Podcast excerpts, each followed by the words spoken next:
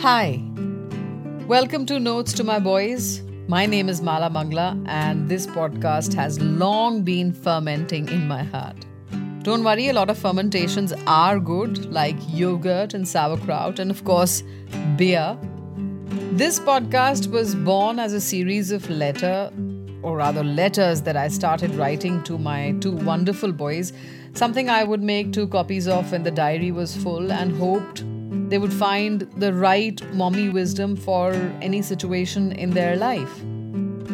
Well, seeing how podcasts have become so beautifully accepted, my original idea got morphed into this series, which I hope stays in their hearts and now yours too. All parenting is different. All moms are right. So I hope you accept what sounds right to you and forget that you just don't agree with. Listen with love.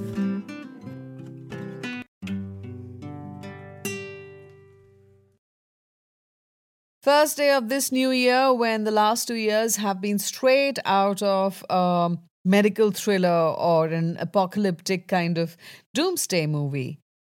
And here I am talking to you. You know, it's always been a pleasure to spend time as a family, and these two years have reinforced that. But let me start with what I have uh, seen as far as your potential is concerned. It is infinite.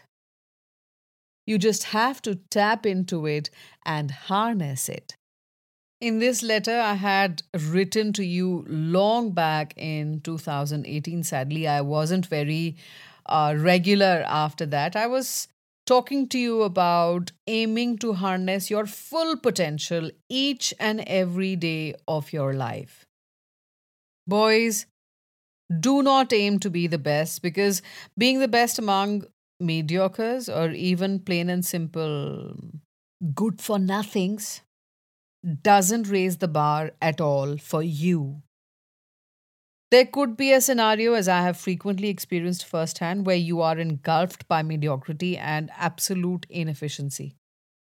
In this case, if there is no burning desire to pull yourself out of this well, then sure, a little bit of effort might land you on the upper reaches of this well.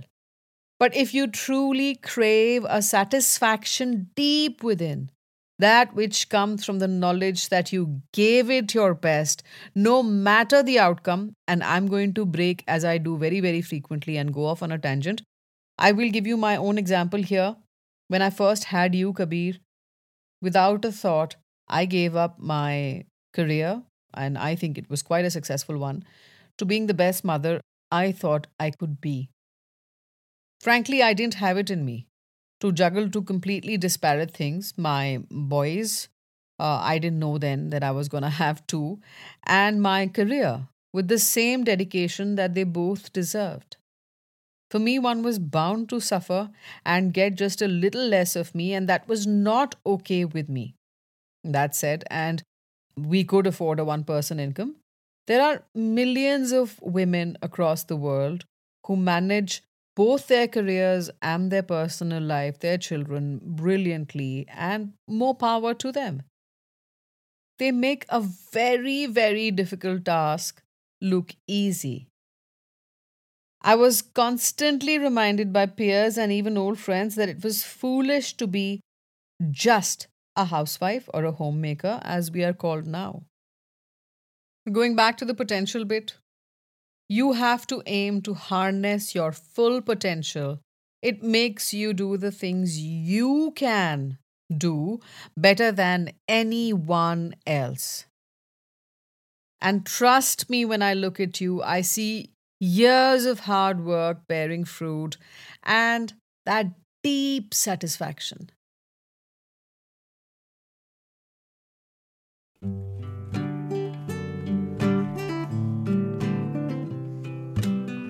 Years ago, I would introduce myself as a Radiohead or a voice artist. Then came my boys and changed that forever. I am a mother to two boys who I love mostly and am irritated by quite frequently.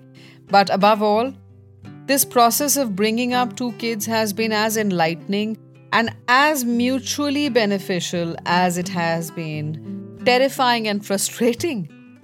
These are notes I have scribbled not so frequently for them to read over the years and make sense of at some point of time in the future. Maybe that time is now.